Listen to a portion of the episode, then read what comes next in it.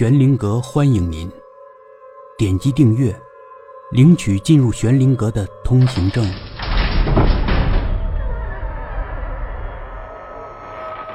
红楼中，一架钢琴。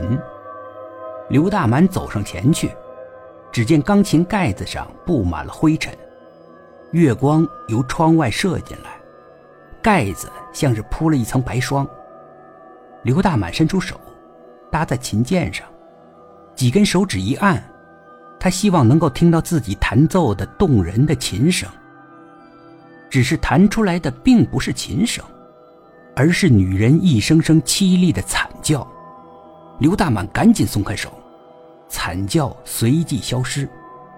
他往后退了几步，然后转身跑回了美术系教室。太他妈邪门了，你刚才听见惨叫没有？刘大满人还没跨进教室，话先到了。等他进来才发现，张西西已经不见了。西西，西西！刘大满顾不上思考那架奇怪的钢琴和女人的惨叫，他首先要找到莫名消失的女朋友张西西。他在红楼里扯破嗓子喊着，每一次喊都因为回声显得余音绕梁，似乎他喊了无数遍，似乎有许多个他在同时呼喊。他一遍遍喊，一遍遍找。他来到二楼没有进去过的那个展厅，这里空荡荡的，只有几幅画挂在墙上。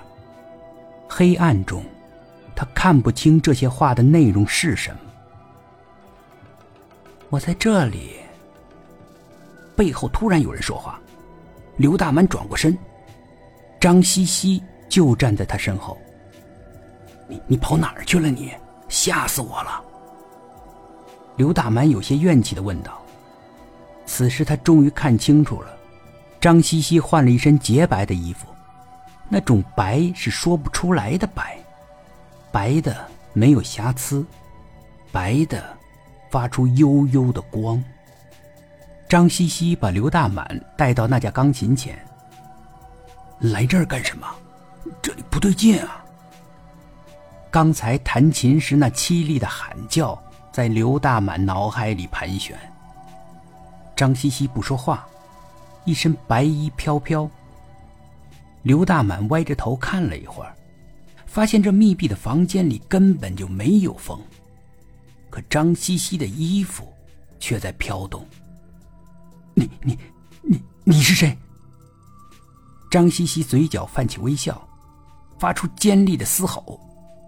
这声音正是刚才刘大满听到的。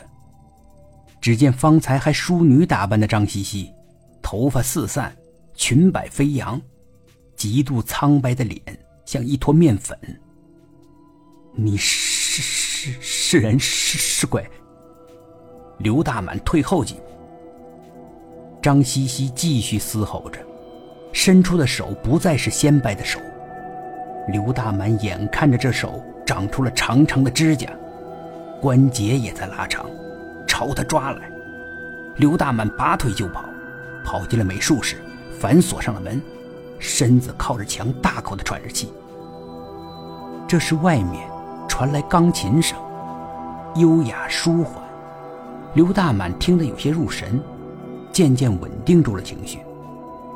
耳畔响起张西西甜美的声音：大满，过来呀、啊，我弹琴给你听。本集故事播讲完毕，点击上方的订阅，订阅不迷路。